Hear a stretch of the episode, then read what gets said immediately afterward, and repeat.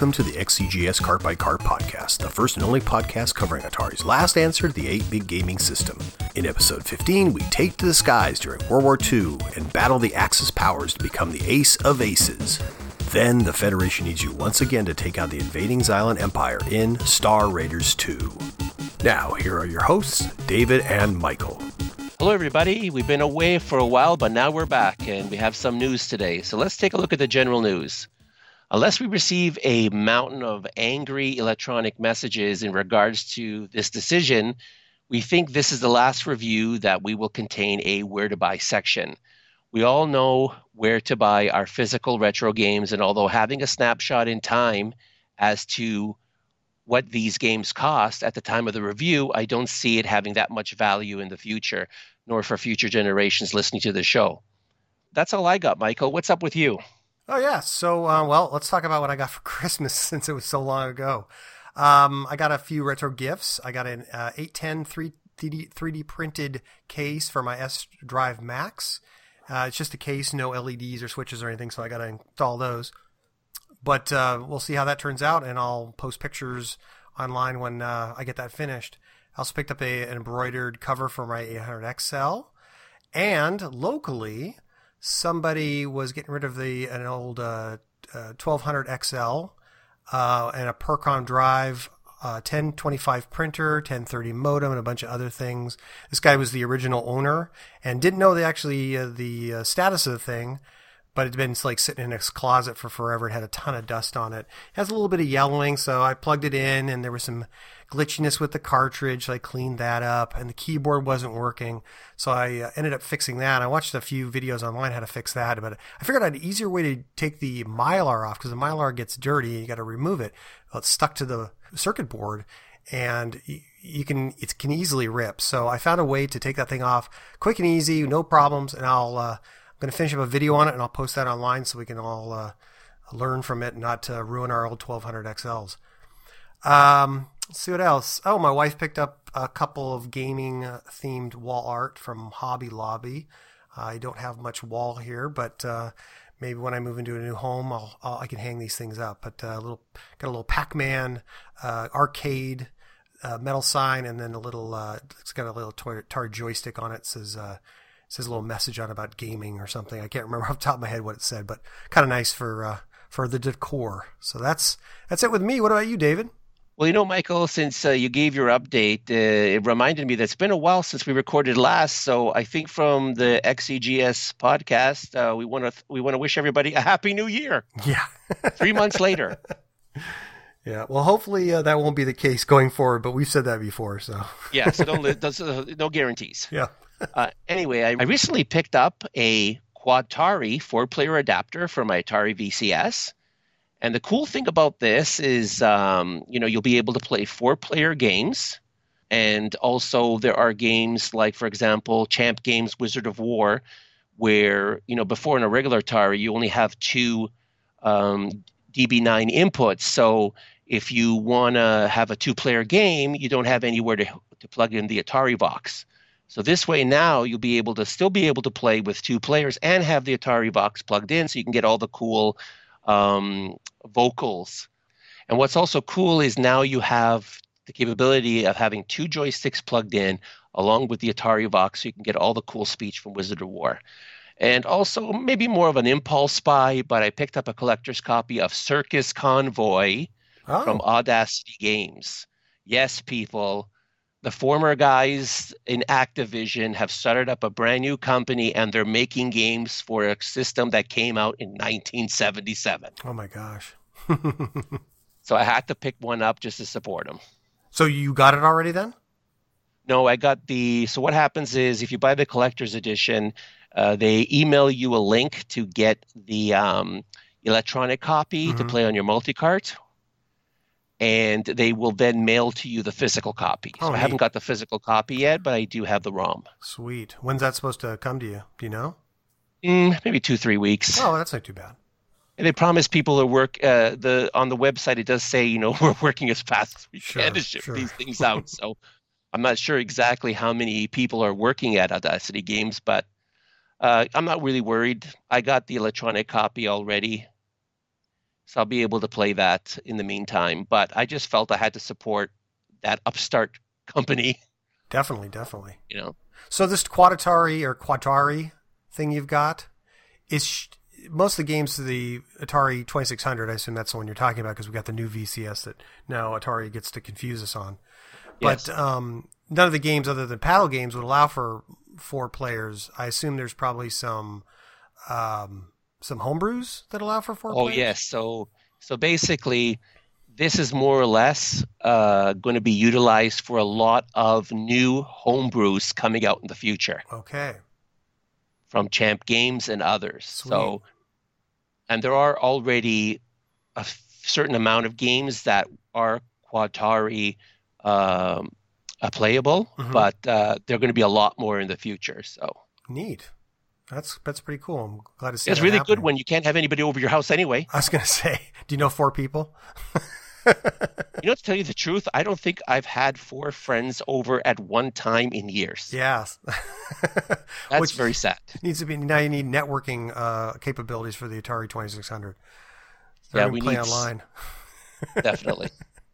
Well, uh, we got our first game. That is uh, Ace of Aces. It was published by Atari and licensed by Artec Digital Productions in nineteen eighty-six. In nineteen eighty-seven, Accolade published it, and then we have the Atari version in nineteen, excuse me, nineteen eighty-eight. The model number is R X eight zero nine nine. It's a simulation air game. Uh, developers were uh, Kevin P. Pickle. Pickle! And I'm going to pronounce his name wrong, but it's Amori Wong, and they both did the development and graphics, and Tommy Lee, who also did the graphics for Distinctive Software. Number of players is one, and the controller is joystick and keyboard. So let's read what's on the back of the box. Ace of Aces puts you in the cockpit of a Mosquito, the maverick R A F fighter bomber from World War Two. It's white-knuckle aerial combat simulation, combined with exhilaration of flight with the gut-wrenching pressure of enemy confrontation. During World War Two, Mosquitoes downed six hundred fifty-nine enemy aircraft and five hundred V one buzz bomb. Your only allies are your wits, your weapons, and your radar. Are you equal to the challenge? No. You no. Keep going. Sing it. I was going to say. Down the Nazi bombers, sink the U-boats, outrun the V one buzz bombs, and stop the enemy trains to release the P O Ws. Should you fly through a storm or around it? Navigate carefully. Consult your intelligence reports and maps to make a decision. Choose your weapons and fuel wisely. Once you're on a mission, there is no going back. Select one mission or any combination. If you complete all four successfully and make it back alive, you'll become the most distinguished flight veteran of World War Two, the Ace of Aces. Let's talk about playing the game, the controls. Unlike a lot of simulators, in this one you use the joystick to select all your aircraft controls. From different airplane views, you have the option of using both the joystick or the keyboard, the keyboard being a bit simpler. When using the joystick, you'll double tap the fire button and then move the joystick in the appropriate direction. Cockpit, keyboard, press number one. Or on the joystick, double tap fire, press joystick forward. Engine room, port left wing. Keyboard, press two. Joystick, double tap fire, press the joystick to the left. Engine room starboard on the right side. I shouldn't say that. If you don't know what starboard is, then look it up. Okay. Engine room, starboard. Keyboard, press key three, double tap fire, press joystick right. Navigation map on the keyboard, press key four. On the joystick, double tap fire and press the joystick back. The bomb bay on the keyboard, press key five. On the joystick, double tap fire, release the handle. As you can probably tell, going full joystick will take you some practice. Now the cockpit, forward-facing view. This, of course, is the forward-facing view and where you'll spend the most of your time looking at. Here you'll find yourself skimming above the clouds, while right in the center of your windscreen is your gun sights. These will appear black until the enemy is in firing range. At that point, they will turn red, giving you the sign to open fire. Your joystick will be used to fly the aircraft, and I'm sure we've all flown one, so I won't waste your time telling you what they do. If you have chosen to load your aircraft with cannon ammo, This will be your initial ordnance. Although it would be nice to be able to switch between this and rockets, this option is only available on the bombardier view. We will discuss this later.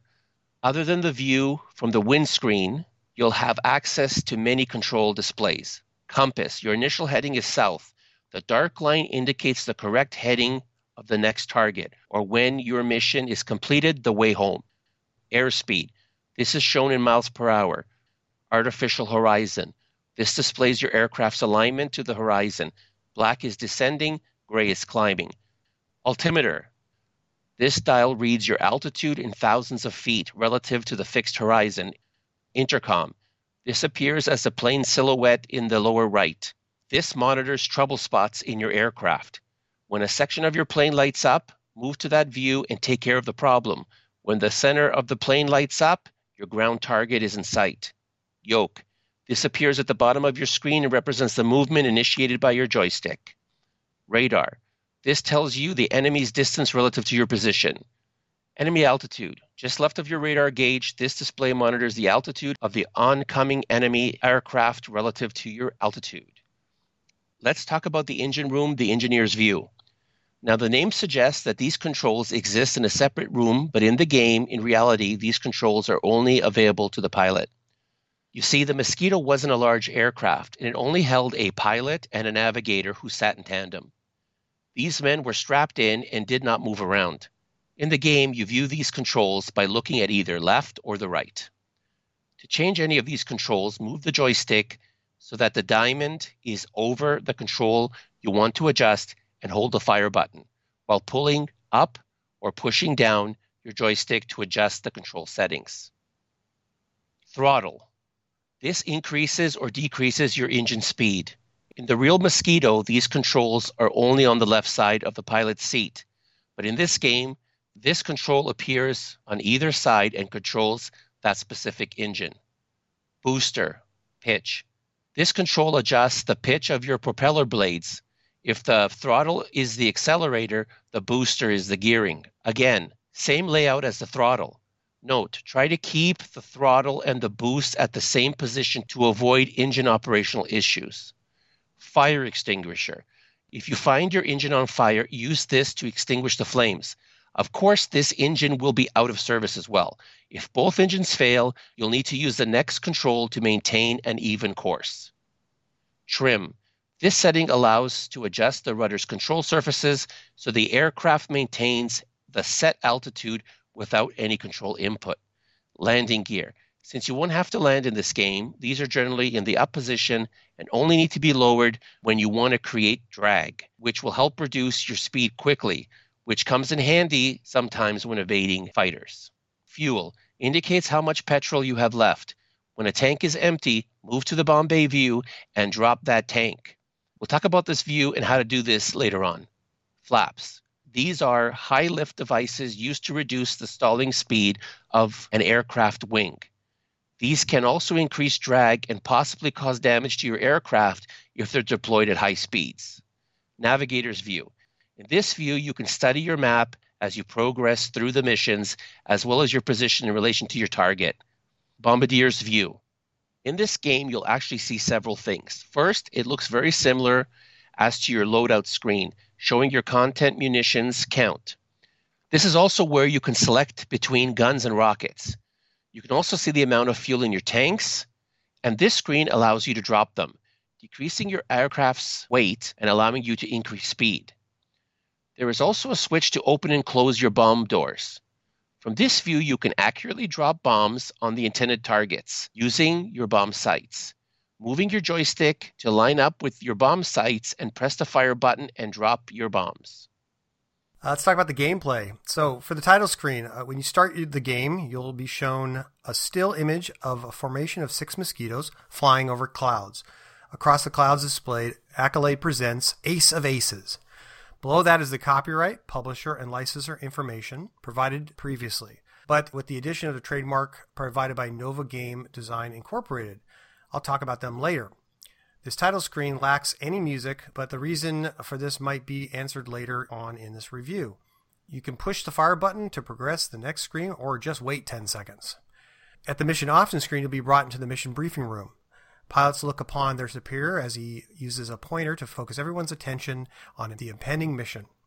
On the chalkboard are two options for you to choose, practice and missions. Since there is no difficulty option, let's discuss the two categories. Practice. This mode gives you the chance to get used to your aircraft and the targets you will be engaging, which is I highly recommend. You'll be offered three different practice missions. Number one, dogfight. This will allow you to go nose to nose with the German M E one oh nines. Uh, number two is train, as in the choo-choo train. Practice bombing the enemy rail system. And three, U-boats. Drop bombs on these targets before they submerge. In this mode, the, your Mosquito is already loaded uh, with the necessary ammunition and fuel. Even in practice mode, if your plane is damaged or low on fuel, you can return to your base to resupply, which in the case of practice mode, just go into another practice. Now let's talk about a real mission. This is where your training will make a difference. There are four mission types available here. Your V one rockets. Not only will you have these devils to deal with, but they're escorted by M E one oh nine fighters. Bombers. Take out the J U eighty-eight twin-engine multi-role combat aircraft and M E one oh nines. Train. Uh, they're shipping your boys off to the camps, but with some well-placed bombs, you can stop this, but watch out for those enemy air support. And U-boats. Defend the Allied convoy from enemy submarines. There's also a demo mode. Um, if you don't press anything for thirty seconds, the game will go into this mode. Here, the screen will cycle through many of the game screens while giving you an idea of the gameplay. This demo will end in the pilot getting shot down. Accepting a mission. While being briefed for a mission, you will be given the following information. Targets. The first target listed will be your primary target, such as a train, while your secondary target will possibly be air support for the aircraft type listed. You got weather. You will be given a weather condition, direction, and wind speed. Weapons. This lists all available ordnance that will be available to you when you load your aircraft and your orders. This list is for your primary targets, what not to destroy, as well as secondary targets are. If you choose to accept the option, you will be shown the map. The map displays the English Channel. On the left side is a portion of Great Britain with the markers showing London, which is your Allied base and is displayed in pink. On the other side of the channel is the European coast. You will see the following countries: France with the marker for Paris, the Netherlands for the marker for Amsterdam, and Germany with markers for Berlin and Munich. There's also some other markers on the map, but uh, no labels next to them. But if I had to guess what they were, I'd say there was Antwerp, Dusseldorf, Dartford, Birmingham, and Southampton. The map isn't that accurate, and some of those cities don't match up with the most populated at the time, but again, best guess. All other markers are displayed in black. Country borders are in white, rivers in blue, and rail lines in pink. The map also displays bombers, submarines, trains, V ones, storm clouds, and your Mosquito, which looks a bit like a Klingon bird of prey. Burrell class, I think. Kapla! That's for you Star Trek fans out there. You're instructed to study the map carefully, but you're able to view the map at any time during the mission, so just give it a light perusing. Next, we'll be taken to the loadout screen. The screen allows you to load your aircraft with ordnance you will need to complete your mission successfully. Move your joystick over the items, uh, plus or minus sign, and select how much you would like to add to your aircraft. Your options are your cannon shells and rockets for air targets, and bombs for ground targets. You can also include fuel tanks for longer range missions. But your intelligence report will already have suggested your recommended loadout for your aircraft. So let's talk about the gameplay as it has begun. As soon as you start the mission, a launch screen will display five black and white photos of the mission launch events as the siren sounds. When the mission begins, if you choose a practice bombing run, you'll be placed lined up in front of and over your target, and your viewport will be filled entirely with all gray due to the low altitude. If you choose a dogfight practice or real mission, you will see yourself flying high over the clouds. Okay, what happens when you dogfight? I wouldn't say that this is dogfighting in the traditional sense. If the aircraft is right in front of you, all you need to do is line up the aircraft in your sights until you can place a burst of fire onto him. If he gets close enough, he will unload upon your aircraft, damaging your aircraft and possibly killing the pilot. Keep an eye out on your radar. It's possible the enemy is outside your field of view. Turn your aircraft towards him and take him out, or he'll take you out. You have to destroy any air, enemy aircraft you come in contact with. For bombing runs, bombing of ships and trains is pretty much the same uh, action, except bombing trains has a difficult, different difficulty than ships. For the trains, drop bombs on everything but the cars with the little red crosses on top of them. For the U-boats, they will immediately be alerted to your presence and will attempt to dive and will not resurface, so you better get them before they get away. Each U-boat uh, during your run will become uh, consecutively smaller. To have a successful bombing run, you will need to be lined up with your target, decrease your altitude to one thousand feet or less, and set airspeed to one hundred miles per hour. In all combat situations, when your crosshairs turn red, your enemy is in range, so commence firing. On the status screen, at any time during the game, you can press the spacebar to pause your game. This has the uh, added bonus of displaying your status screen. On this screen, it displays a number of each enemy target you've destroyed, as well as the bonus scored from returning from a mission successfully, and a total up score. If your plane has received damage, the damage area will be listed on the right side of the screen. At the end of the mission, this screen will be presented. If you successfully made it back to base, the added message, "Congratulations on returning alive," will appear at the bottom of the screen, while as a version of the trio section "Land of Hope and Glory" of March Number one by Sir Edward Elgar will be playing. Or most of you all know it, it's the Graduation March, if you've ever graduated. It's also called Pomp and Circumstance. A whole lot of names to this one song. Uh, if you perish, the message will present you with your cause of death and the reason. For example, the pilot was shot. And I think it's a, I think it's Taps played. I'm not sure. I tried to figure out what it was, but it wasn't a British death song, and it wasn't quite Taps, but it's something like that. No, I think it was Taps because I heard it a lot. Okay, good. I'm glad it was Taps because it didn't sound like Taps. Well, let's just let's just say it was an. I think it's an eight-bit version of Taps. Okay, that's that's. I think yeah. that's. It's um. You know, it's that when the when you have the the soldier, when the soldier goes down and you got the trumpet. I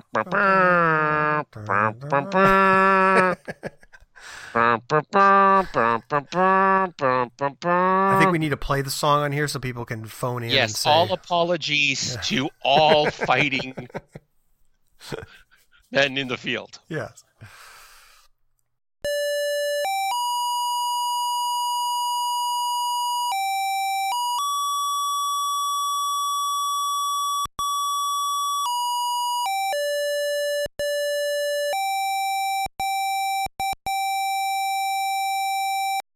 All right, let's talk about scoring. Usually simulators don't calculate score since your victories are based on completing objectives, but Ace of Aces does have a scoring system. Destroying some targets with a specific weapon can earn you double points. For example, a V one, you get one hundred fifty points using cannons. You get three hundred points using rockets. Destroying a U-boat, you get two hundred fifty points. Destroying a bomber by cannons is one hundred points. Using rockets is two hundred points. Destroying a train engine is five hundred points. Destroying a train car is two hundred points. Both engine and the car are grouped under the train in the status screen. The P O W car, if you hit them, that's minus two hundred points. Don't kill your boys before they get home. Completing a mission, returning safely, two thousand points. In the status screen, this is just listed as home. Unused bombs, you get fifty points per bomb. Unused rockets, fifty points per rocket. The disc version of this game only gives you thirty points for unused rockets. Unused cannon shells, ten points per shell. Fuel tanks intact, you get ten points per each. Now, strategy. The manual suggests a few things to be successful in your mission. Number one, don't put David at the controls. Okay. Check your map frequently and watch your target's movements. You will want to predict where they'll be when you get to them or before they get to their targets. Also, avoid storms. These can damage your aircraft. Of course, the most direct route is the best, so try to stick as close as you can to the heading indicated. It's the black line set on your compass. All right, here's one of my favorite parts, uh, history and trivia. Let's t- talk a little bit about that. Um, the manual really doesn't talk much about the information about your aircraft. So, so the aircraft you're flying is a D H ninety-eight Mosquito, and it was developed by De Havilland and introduced in the Second World War in, on November fifteenth, nineteen forty-one. It's a twin-engine, shoulder-wing, multi-role combat aircraft. It has a crew of two, a pilot and a navigator, who sat by side by side. This means you'll be doing the work of two people in this game. De Havilland had a reputation for innovative high-speed aircraft, and the Mosquito was no exception. With two Rolls-Royce one fourteen A Merlin V twelve piston engines, which produced one thousand seven hundred ten horsepower, which could achieve a maximum speed of four hundred fifteen miles per hour. It had a maximum cruising speed of three hundred seventy-five miles per hour at thirty-seven thousand feet. For comparison, the German B F one oh nine fighter could hit three hundred seventy miles per hour at nineteen thousand six hundred eighty-five feet. Although the one oh nine did have a service ceiling of thirty-nine thousand feet, uh, speed would drop off to around two hundred ninety-four miles per hour. So that makes the Mosquito quite fast. The maximum range of the Mosquito was uh, almost two thousand miles. Uh, maximum loaded weight was twenty-five thousand two hundred pounds, and it could carry a four thousand pound bomb load. Its frame was constructed mostly of wood, uh, leading to getting the nickname Wooden Wonder or Mossy. Since the back of the box claims you'll become the most distinguished flight veteran of World War Two, I wanted to find out who actually earned that honor during the war. The highest scoring pilot of World War Two was German pilot Heinrich Booby Hartmann, with three hundred fifty-two kills. Three hundred forty-five of them were Soviet and seven Americans. The highest-scoring Allied pilot was Soviet Ivan Kozhedub with sixty-two kills, a few of those being Allied aircraft. Believe it or not. Top R A F pilot was James Edgar Johnny Johnson with thirty-eight kills. I like how there's no Americans here. Nah, nah. Well, think about it. I mean, most of the most of the war was in Europe. I know, I know, I know. I like to, I gotta love the Russians. You know, I take out a few good guys. It's it's a funny story actually that he basically they didn't. Um, I don't think they signaled to him or something, and okay. I think no, no, they shot at him, and so basically they shot at him first, and so he shot back. So oh, okay, okay. Yeah, don't shoot shoot on a Soviet. Yet, yet Soviet. Okay, let's talk about the legacy of this game. This game was released for several systems on cart, tape, and disc. On the Atari seventy-eight hundred, on the Commodore sixty-four, M S-DOS by Accolade back in nineteen eighty-seven. On the Amstrad C P C and M S X in nineteen ninety-six, and the Master System in nineteen ninety by U S Gold. And on the Z X Spectrum by Tiertex Design Studios in nineteen eighty-six. Now, if you remember, we mentioned the title screen contained a trademark by Nova Game Design, Incorporated. Strategy board game players might recognize this company's name since they were the creators of the Ace of Aces board game, as well as the much well-known Axis and Allies. I remember seeing Axis and Allies at game stores everywhere. I know. It's huge. Where to buy? Video sixty-one has it for forty-nine dollars and ninety-five cents. The website says limit one, so supplies must be low. Best Electronics has it for thirty-nine dollars and ninety-five cents new in box or twenty dollars cartridge only. B and C Computer Visions via eBay has it for twenty-nine dollars and ninety-nine cents plus six dollars shipping. Also on eBay, we've seen twenty-seven dollars and ninety-nine cents for cart and manual, no box, but free shipping. Okay, now time for the reviews. What did you think about this game, Michael?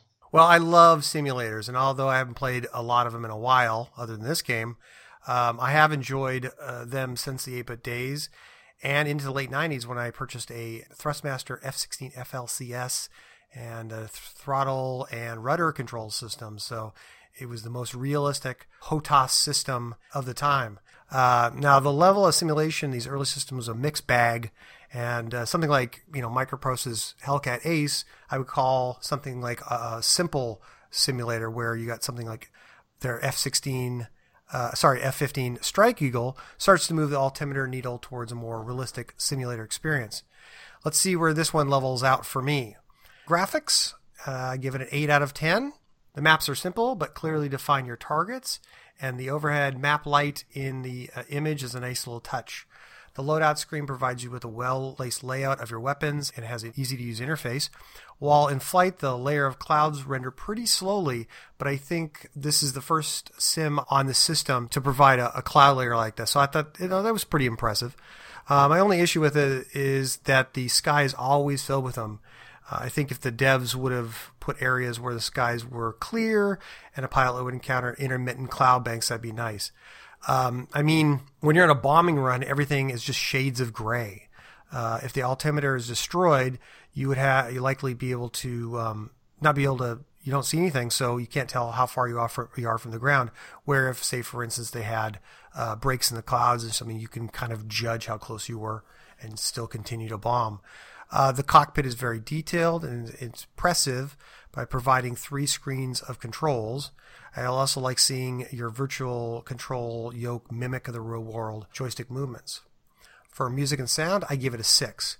I wish they had put some music in the title screen, but I don't think it would have mattered much since all the music seems to use either one or maybe sometimes two voices out of the four. It's not very complex. And for the sound effects, um, it's what you expect from a flight simulator. I mean, you hear the engine noises and stuff and the just, you know, bomb sounds. It's pretty basic, but um, I don't I don't see how the developers could really come up with more um, variations on that. Uh, for gameplay, I give it a seven.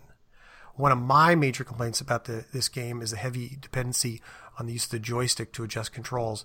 I found the responsiveness of the joystick lacking and the fidelity sometimes oversensitive. For example, sometimes when moving my bomb sights up while hitting the fire button, it executed the action to show the cockpit view. So, you know, I get a little more overzealous with the, the button pushing, and boom, I was in the cockpit. And I wish I, you know, this was something I could either control uh, exclusively by the keyboard or, um, you know, to shut off that feature from um, the the game so I don't mistakenly do this. Because as soon as you do that run, you hit the the the wrong screen, you have to get, figure out how to get back, and by that time you've missed most of the train or whatever you're trying to bomb, so sort of ruined it. Um, I'd also like to say that um, I didn't like having to go to the bombardier view to switch my guns and rockets. It seems to me like I could just do this from a key press again. The enemy aircraft movements were really jumpy. I mean, they were all over the place. I didn't know I was, they didn't flow like an airplane. They were more like a, a, a U F O. So if you play something like, like I mentioned before, you know, Hellcat Ace, the aircraft in that were very smooth and they felt like you were actually pursuing an aircraft. I didn't get that with this game. Um, because your gunfire comes out in bursts, it's really hard to line up a, your shots. You don't get like a trace of bullets. That would have been nice.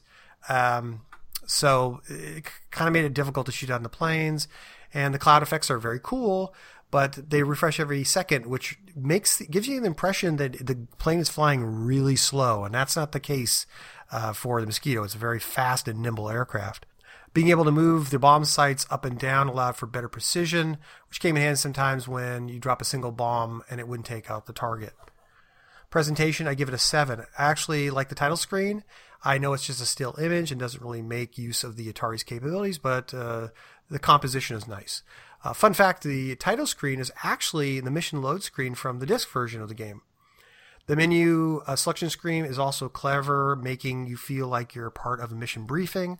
I also like the photographs detailing the process of your aircraft launching or the process of launching your aircraft to start a mission.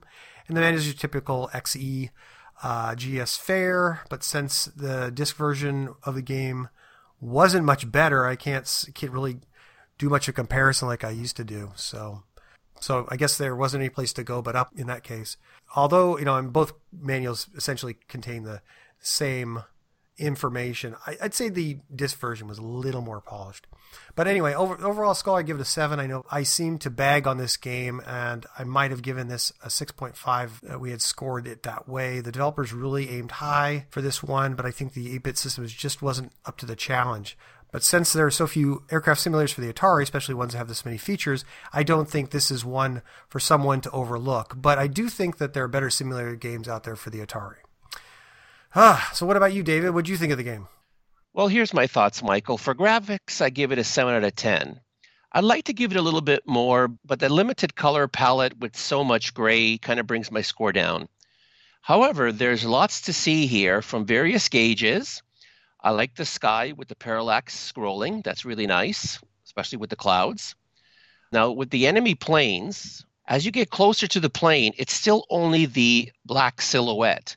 Well, I think on the C sixty-four version, you actually start to see some plane details and different perspectives of the enemy plane that you're trying to shoot. Uh, adequate graphics for the trains and the boats. Uh, left and right views of your plane with nice prop animation are nice. And uh, the map and bomber bay screens are not bad too. Now for sound and music, I give it a six out of ten. Where's the intro tune? The C sixty-four and the Atari X L disc version had it. Now, you do get the end of game tune. There's the engine hum, sirens, bullets and missiles, but nothing pushing the good old pokey. Adequate, but not outstanding. Gameplay, I give it a seven out of ten. And this is due to the controls for me. Overly ambitious use of the one-button joystick. I found myself many times inadvertently changing views when the enemy was right in my crosshairs. Sometimes I felt the controls were too sensitive. Many times I just found myself tapping the joystick in the direction I wanted to go to avoid oversteer. Good mission type and varieties. You can choose your own mission by mixing and matching game scenarios. Presentation. I give it a six out of ten. It has a decent intro screen and it has a demo. I also like how the superior uh, has his arm and pointer moving depending on what option you select. I enjoyed the photo intro for each mission, but it's always the same and it gets old fast. Thankfully, you can skip it with the press of a fire button.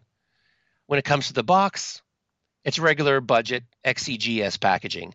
Blue box with a top view of the Mosquito plane you'll be flying. The back of the box has a few in-game screenshots, budget manual as per usual. What's my overall score? My overall score is six point five out of ten, but I'm going to round it up to seven out of ten. Could have had a better score, but way too many times when I had the enemy within my sights only to be whisked away to another screen, and by the time I changed my view back, my bogey was no longer in my crosshairs. External reviews. Atari Mania voters gave this six point eight out of ten with forty-five votes. Well, let's talk about our second uh, game. That is going to be Star Raiders two. It was published by Atari in nineteen eighty-seven, but it was released on disc for the X L line in nineteen eighty-five. The model number is R X eight zero seven eight. It's considered a shoot-'em-up three D. Uh, developers were Gary Stark, Bruce Roman, and Robert Vieira, who did sound. Number of players is one, and it's a joystick and keyboard-controlled game. Let's read the back of the box. Shoot. The evil, mongrel, Xylon... That's not very nice.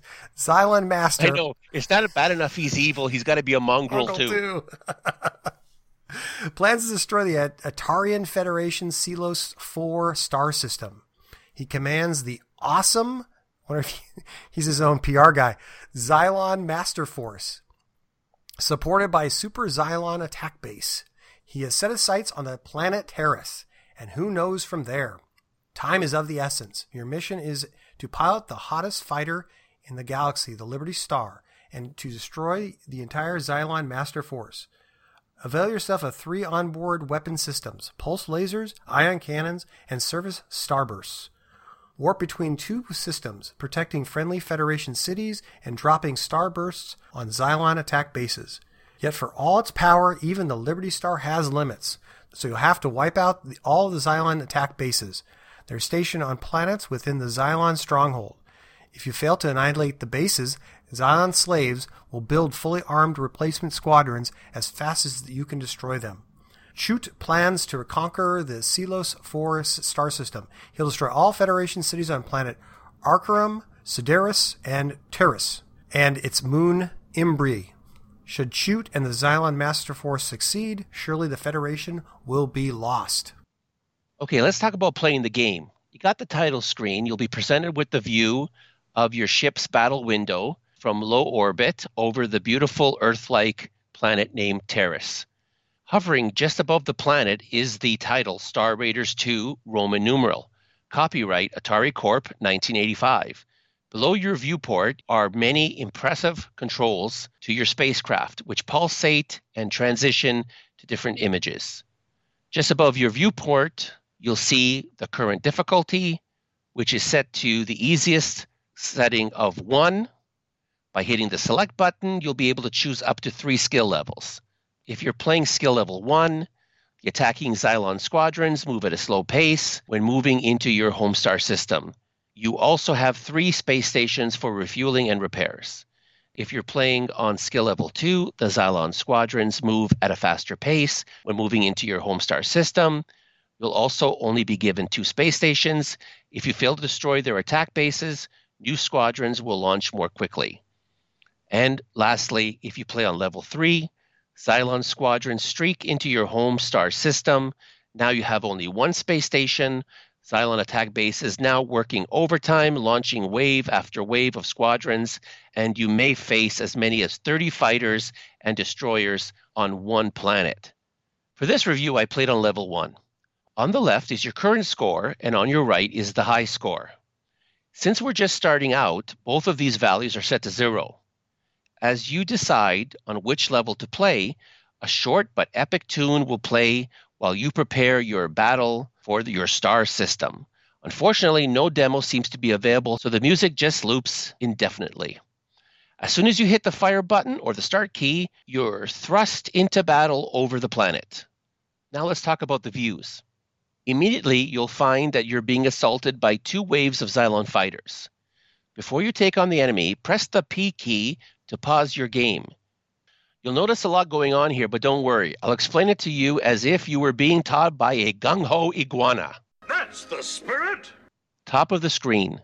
Left is your current score. Center is your message window. If your game is paused, it will display game paused. You can receive a total of twenty-four different messages. Here are some that are concerning and usually require you to seek immediate repairs. Pulse lasers, ion cannons, or S S B damage. If you receive this message, one of these weapons is inoperable. Shield damage. One or more of your seventeen shields has been damaged, causing the Xylon fighters to increase their attack on your ship. Engines damage. This will cause reduced control over your ship's movement. Scanner damage. Your tactical scanner will show a jittering, sporadic display. Subspace radio damage. When inoperable, this will result in two issues. You will miss valuable messages and damage reports in your message window. In your systems chart, you won't be able to determine the position of the Xylon squadron. Right side is the current high score. The viewport. This is where you shoot stuff. In the center of the screen is a pulse laser cannon sights. Pressing your fire button will concentrate your lasers to this location. Moving your joystick left or right will allow you to slide your craft along the atmosphere in the direction, while pushing forward increases your speed and pushing backwards decreases it. The ship's control panel, the left side. On the left, you'll see three lights in a vertical row, defined as your weapons indicator and displays which weapon you currently have selected. Two of these can be manually selected by pressing the W key. These are pulse laser cannons, your Starfire. When enabled, a bracketed sight will appear in the center of your screen, and surface starbursts, aka S S Bs. When this is enabled, an X will appear on the surface of the planet. The third weapon is the ion cannon, will be automatically switched when you're firing on destroyers and command ships. Directly above that is the energy gauge, which is represented by a horizontal bar. To the exact right is your surface starburst magazine, which is indicated by two illuminated columns. Right next to that are two displays representing the ship's reactor schematic and subspace radio monitor. To the right of that is the pulse laser cannon temperature bar. As you fire your lasers, the temperature levels increase. If it gets too hot, your lasers will misfire. In the center, here you'll see your tactical scanner. This shows two modes. Target mode shows the location of the attacking enemy starcraft and attack bases. Weapon system mode displays your weapons, shields, and engine systems. Blinking lights indicate damages. Hitting the T key switches between these modes. Hitting the S key will raise or lower your shields. In this view, shields will appear as a row of dotted lines surrounding your ship. On the right side, this is mostly displays for style and not substance. Here you'll see the master computer display, library computer monitor, incoming communications monitor, a subspace radio monitor. Now hit the P key again to resume gameplay. After removing all the Xylon ships out of the planet Terra's skies, it's time for you to take the battle elsewhere. The system chart. Press the space bar to bring up the system chart. Here you will be shown a map of the solar system that you currently occupy, either being your home, Celos four, or the home system of the enemy, the Proxion star system. To navigate your ship around the map, move your cursor to a navigable object. Let's talk about these objects in each solar system. The Celos four star system is described as a type G six, class star, a yellow dwarf, and has three planets orbiting it. Starting from the star, these are Cyrodiil, which is described as an arid desert with ten small adobe villages. Adobe. Adobe. Terrace. This is a temperate paradise with ten exotic megacities and lush secret valleys. Imbri. This is the only moon of Terrace and contains nine high-tech civilian centers which are built on barren terrain. Arcanum. This is a glacial giant with thirteen glistening cities of ice. The Proxion star system is described as a spectral type F five, a yellow white dwarf, and is considered an inhospitable star system by the manual, but this appears not to be true since the binary star is orbited by three populated planets. These are Gaon, a steamy jungle-covered ball spurting fourteen attack-based sweatshops. Steamy. Xylon, a dry savanna-like home planet of the Xylog Master Force, occupying fifteen bases, and Murkoth, a gaseous giant with eleven floating attack bases. This system is currently ruled by the revenge-ridden Chut. Changing the game difficulty does not change the number of cities and bases. When these objects are selected with your cursor, your readout box will become populated with information about the object. For the planets and the moons, you'll know the name, environment, mass, radius, current number of cities, current number of enemy ships in orbit. For stars and solar systems, you get the name, the count, and the type, G eight or F five. Enemy ships and space stations, you get the description of what it is. While viewing the Celos four system, the Proxion star system will appear in the upper left of the chart, and while viewing the Proxion star system, the Celos four star system will appear in the lower right. At the top is displayed some info about the system as well as how many cities currently still exist. The red dots on the map represent space stations. You'll want to travel to these when you need to replenish your fuel or repair your damaged systems. The manual states that if the space station is flashing, a Xylon squadron is in the vicinity or it's under severe attack. To warp to any location, move your cursor over the object. When selected, a dotted circle will surround it.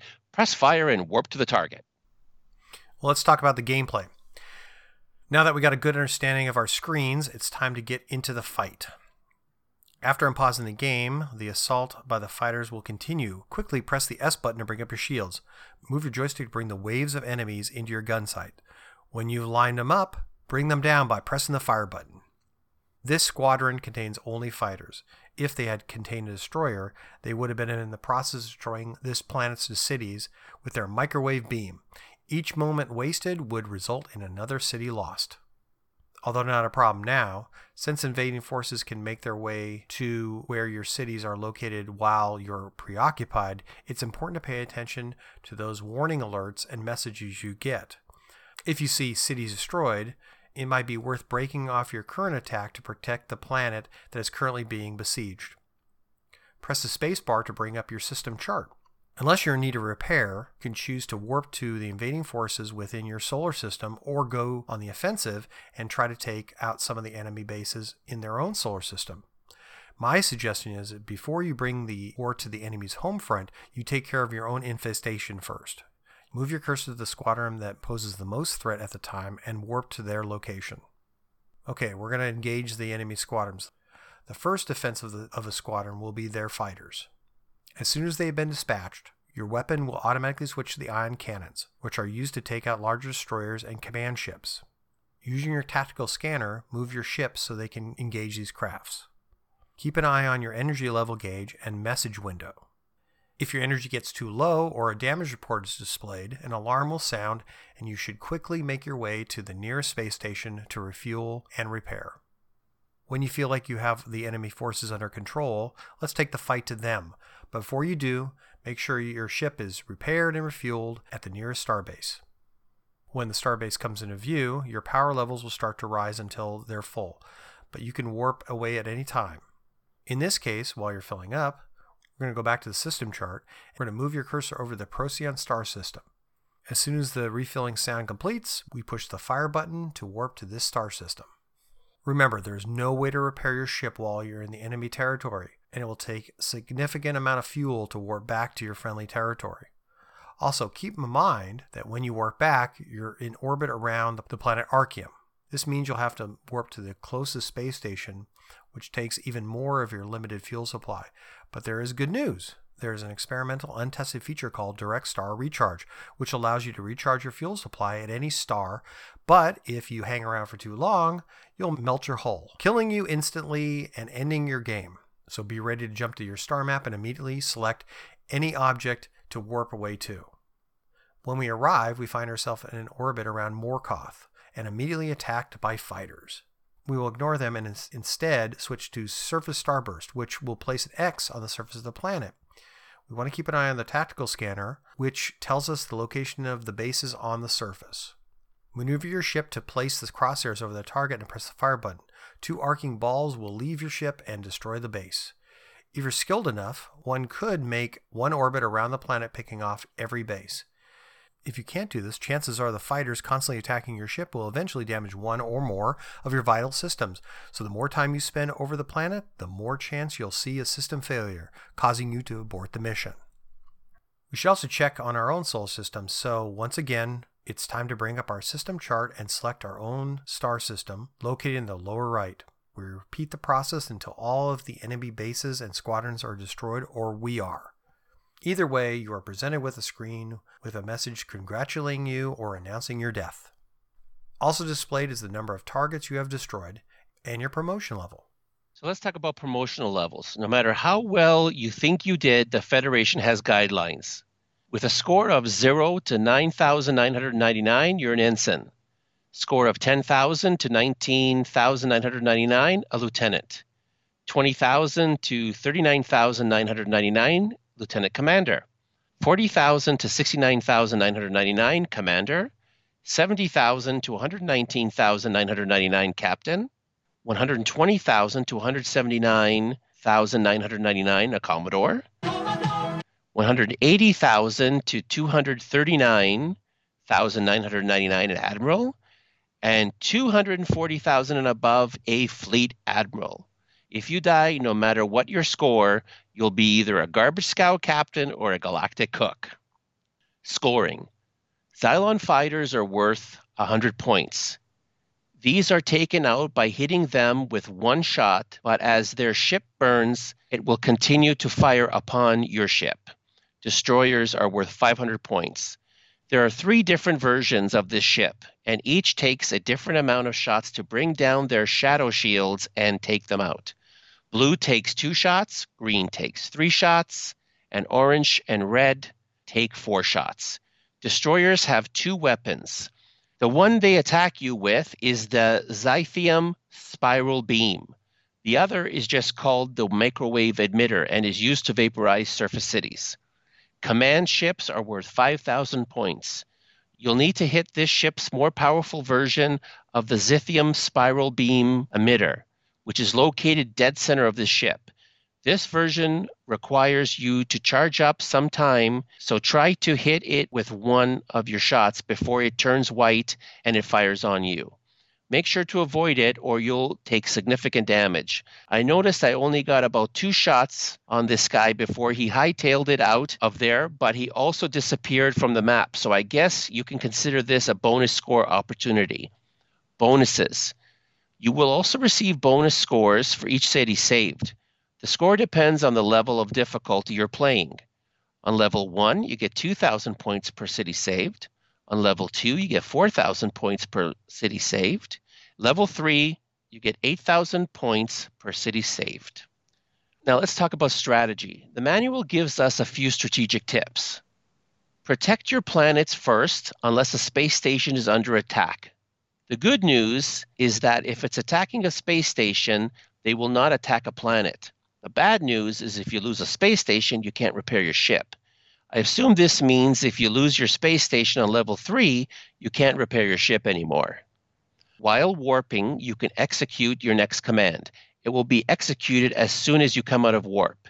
You can save energy by turning off your shields while warping. Now here's some additional tips. If fighters pull away from your reticle, go to the opposite direction. You'll find that they'll change direction and allow you to get a shot off on them instead of trying to chase them. When attacking destroyers or command ships, I find if you bring the ship into your sights from the corners, you'll have a much better chance of landing a shot. Let's talk about some history and trivia.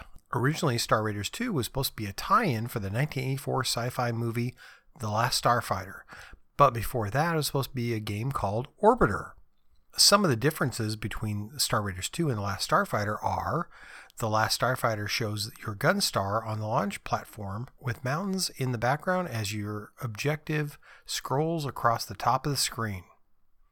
This is actually the same objective that Centauri's voiceover says in the arcade game featured in the movie. Eventually your ship launches into space. Last Starfighter has the concept of the Frontier, which in the movie was a large-scale defense grid. In the game, when the Frontier is being attacked, you can warp to that location on your map where you will find a command ship cutting a hole in the grid. Dispatch it with your ion cannons. There is also no star bases to power up and repair your ship, so your only method is direct star recharge. This happens at about the speed of your refuel repair process at the starbase, like in Star Raiders two. Not to go too far into The Last Starfighter, but I think it's worth mentioning that Atari was working on a coin-operated version of this game, which, like the game in the movie, had shaded polygons. The game's main processor was the ubiquitous Motorola sixty-eight thousand.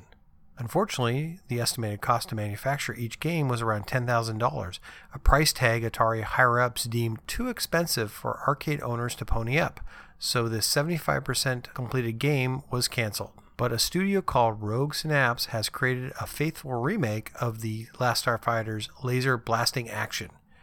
And best of all, you can download it for free. Since your ship is called the Liberty Star, I want to see if it was named after another famous ship. There were a few ships that went by this name, but the one that stood out was the ship owned by NASA and operated by the United Space Alliance, used to recover the Space Shuttle's solid rocket boosters. A very short amount of the gameplay was featured in one of Atari's X C G S ads, but wasn't mentioned by name.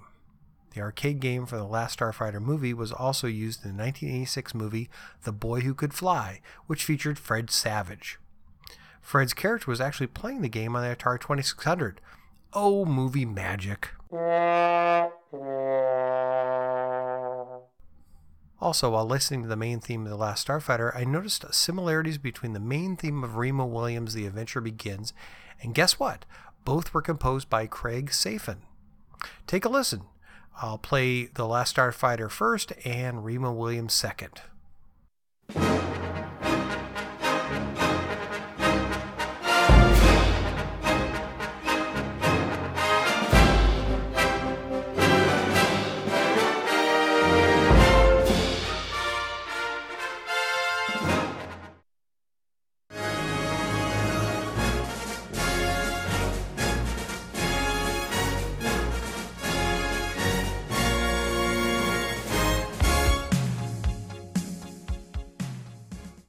Talk about the legacy. Star Raiders two only appeared on three other systems, the Amstrad C P C, Commodore sixty-four, and the Z X Spectrum. In the original Star Raiders, you're part of the Atarian Starship Fleet, aka the Star Raiders, and a member of the Atarian Federation. A treaty between the Federation and the Xylon Empire has broken. The Xylons operate three types of craft: fighters, cruisers, and battlestars. In two thousand fifteen, Kevin Savitz, one of the hosts of the Antic podcast, was contacted by former Atari programmer Eric Willmunder, who notified him of his work on a different successor to the game. The playable but unfinished prototype has been made available, as well as a seven-page manual, which will provide a link to it in our show notes. The game is very reminiscent of the original Star Raiders game, but with some enhancements. Some aspects, such as the shooting, seem borrowed from other games, such as the arcade version of Star Wars. Still, as a prototype, this shows great promise. You can listen to the interview with Eric on Antic Interview Episode one oh four. In that interview, Eric has said, "The game was close to being finished, but there was still parts that needed polish like the enemy A I. So I've been hesitant to release it since it might be judged as finished work. I'd hate to wait thirty years to release a game just to get a bad review." Well, we'll put your fears to rest, Eric, because we only review games that are completely finished. That's when we tear them apart with critical scrutiny. Okay, where to buy? Video sixty-one has the cart for nineteen ninety-five. Best Electronics has the disc version for twenty-nine ninety-five. Bravo Sierra Computer, you can get the cart for forty dollars uh, U S D new, or you can get the disc version for thirty dollars U S D new as well. B and C Computer Visions on eBay, you can get the disc for twenty-nine ninety-five.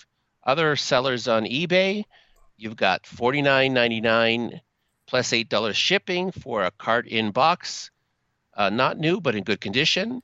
Uh, we saw sixty-five dollars and thirty-six cents plus twenty-four dollars and eight cents shipping.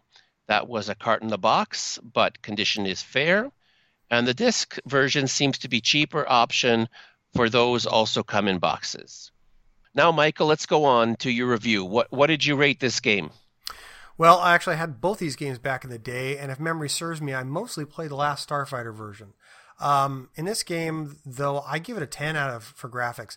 I think this is a very visually satisfying game.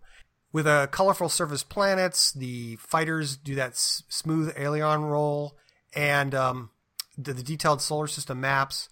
Um, the game really has some top-notch graphics work done on it. Speaking of those fighters, how about those flames that come off them when they're they're burning up? It's just beautiful, um, and the explosions are the best. Um, they, there were times where destroyers would exhibit this delayed multi-explosion that reminded me of like explosions in the old-time animes, like the Star Blazers, you know, where the ship would get hit, and there'd be that momentary pause, and then a little splurt of fire would come out for about a second, and then the thing would just erupt in explosion. It was just brilliant. Um, I wouldn't say I like the hyper, hyperspace look as much as the original Star Raiders, but it's, it's no slouch. I would also like to see a lot on the right-hand side of the console. There's got that little eye candy. It really doesn't do anything. I think that would have been put to better use with actually displaying your um, damage out, you know, display instead of having to go to a separate screen. It could have you could have just glanced down and seeing what condition your ship was in. Um, so that was kind of wasted space, but it, it did look nice.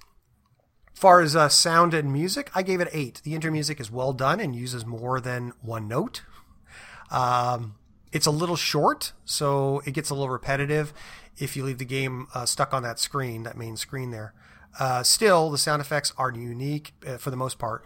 I would like to have heard specific audio tones for different situations where uh, it, uh, some, uh, some alert needed my attention. It was the same alert, and sometimes uh, alerts would come one after another, and be- by the time I was able to look up from the action, basically the alert went away. So if I had heard a tone that was unique, I could say, oh, that means my weapons are damaged, or my my you know shields are, are failing, or something like that. So, you know, different tones would have been nice.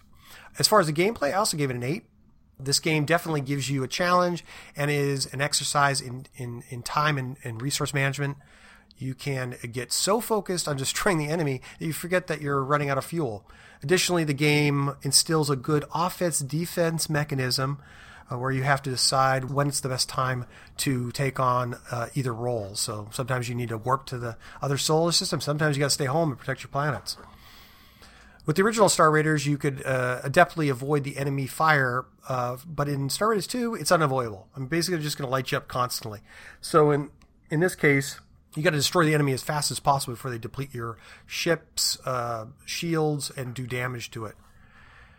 And you'll be doing this a lot. Essentially, you'll be um, you'll be flying and getting repaired constantly, way more than in the original game. Um. Because, I mean, when I played the original Star Raiders, I hit the starbase maybe once. And in this version, it's it's a constant thing. I, I go through at least one, one and a half battles, and I got to go get um, um, I got to go over to the uh, the space station to get filled up. I mean, I'm, I should be something of a, a frequent uh, visitor, and they should throw me a free fuzzy dice after a while.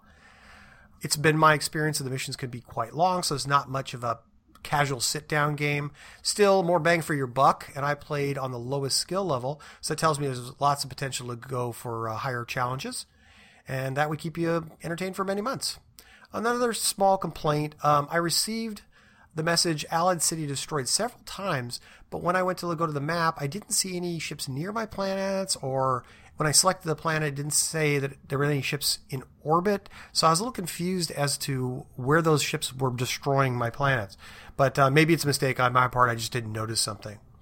Uh, for presentation, I give it a seven. The cover is exactly like the original Star Raiders um, game. It's just cropped. And I love the original Star Raiders cover. It's so much so that when we had a art fair, I basically copied it for that um, event.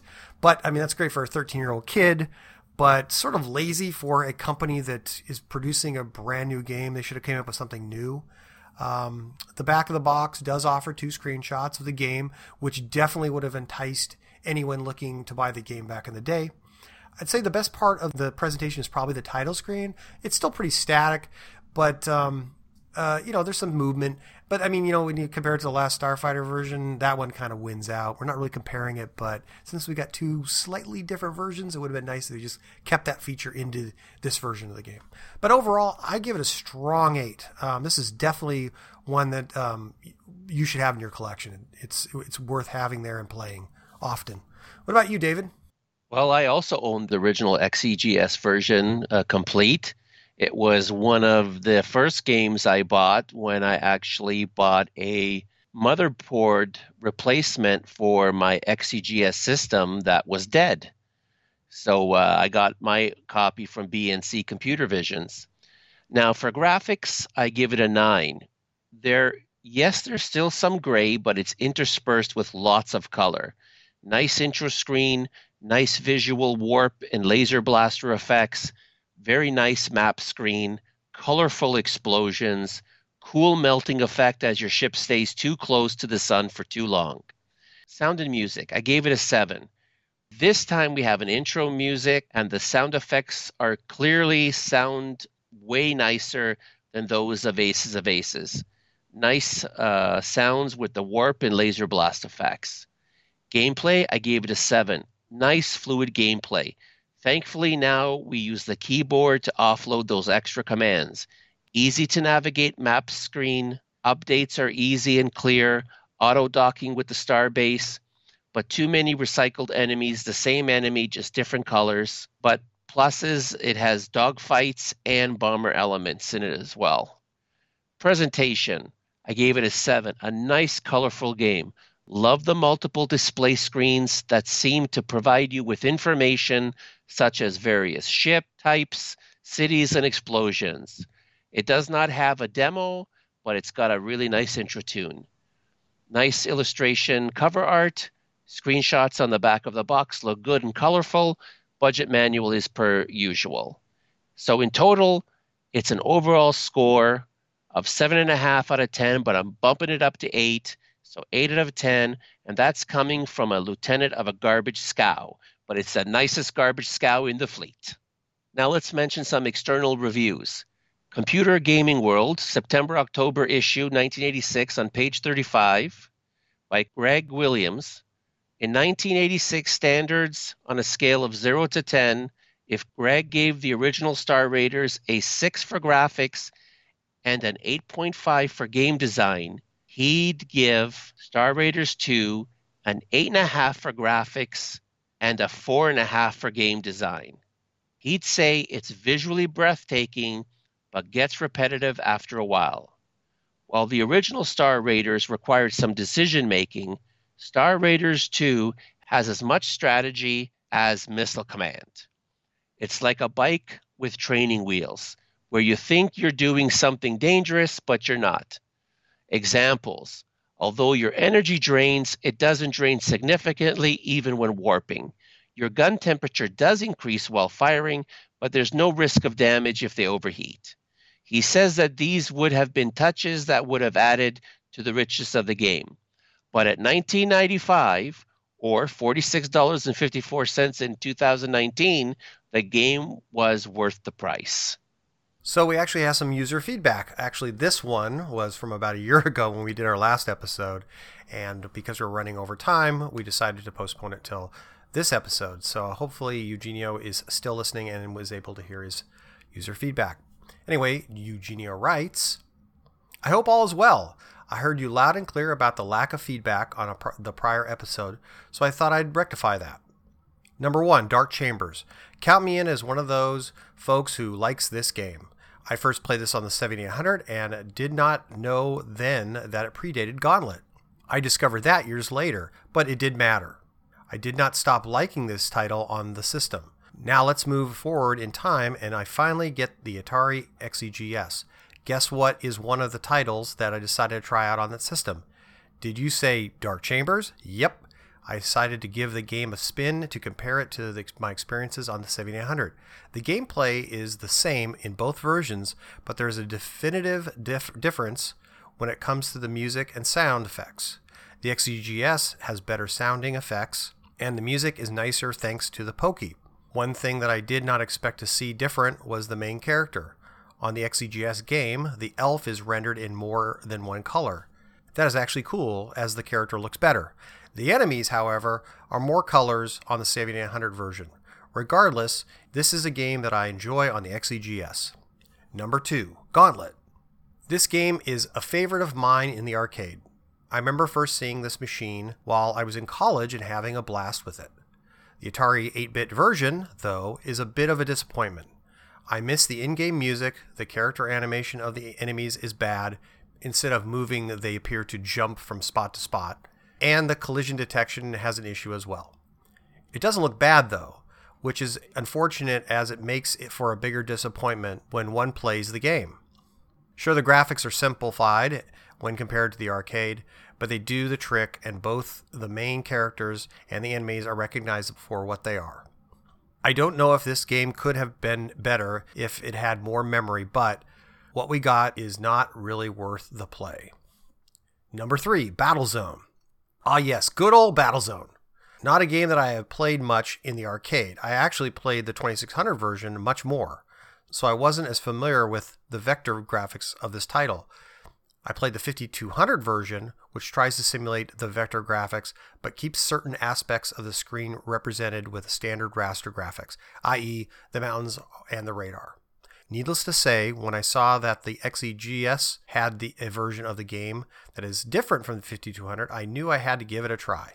This version recreates the look of the vectors for the entire display and looks much more like the arcade original.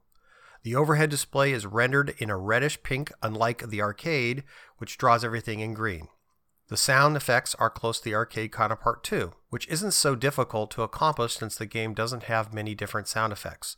Personally, this is my favorite version of Battlezone to play on an Atari system.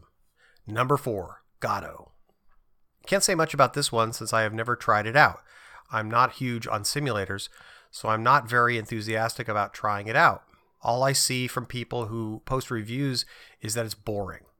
I suppose this is to be expected if the game is an accurate simulation of World War Two submarine.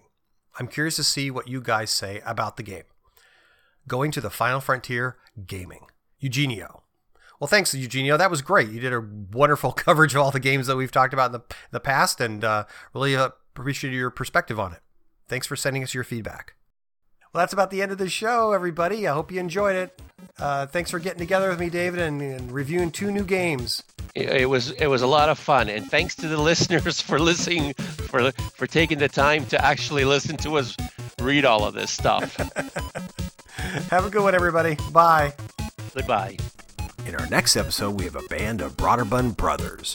First, we put on our gis with glee to storm the warlord Akuma's castle to save the beautiful princess Mariko in Karateka. Then it's time to dig into a puzzling platformer to find some gold in Lode Runner. You can find our latest episodes, news, and information on our website, w w w dot x e g s eight bit dot com. We also have links on there so you can follow us on Facebook and Twitter. We'd like to thank Compute Her for giving us permission to use her song Software as our show's theme song. You can visit Compute Her at compute her dot com. That's Compute per dot com for more information. Also, thanks to the folks who contribute to and maintain the Atari Mania database, Wikipedia, and other fine results of Google searching. We are part of the Throwback Network, a group of podcasters with one thing in common. We all love old things. Whether it's old video games, old movies, old toys, or simply old stories, the Throwback Network is the place to find them all. Visit throwback network dot net to learn more.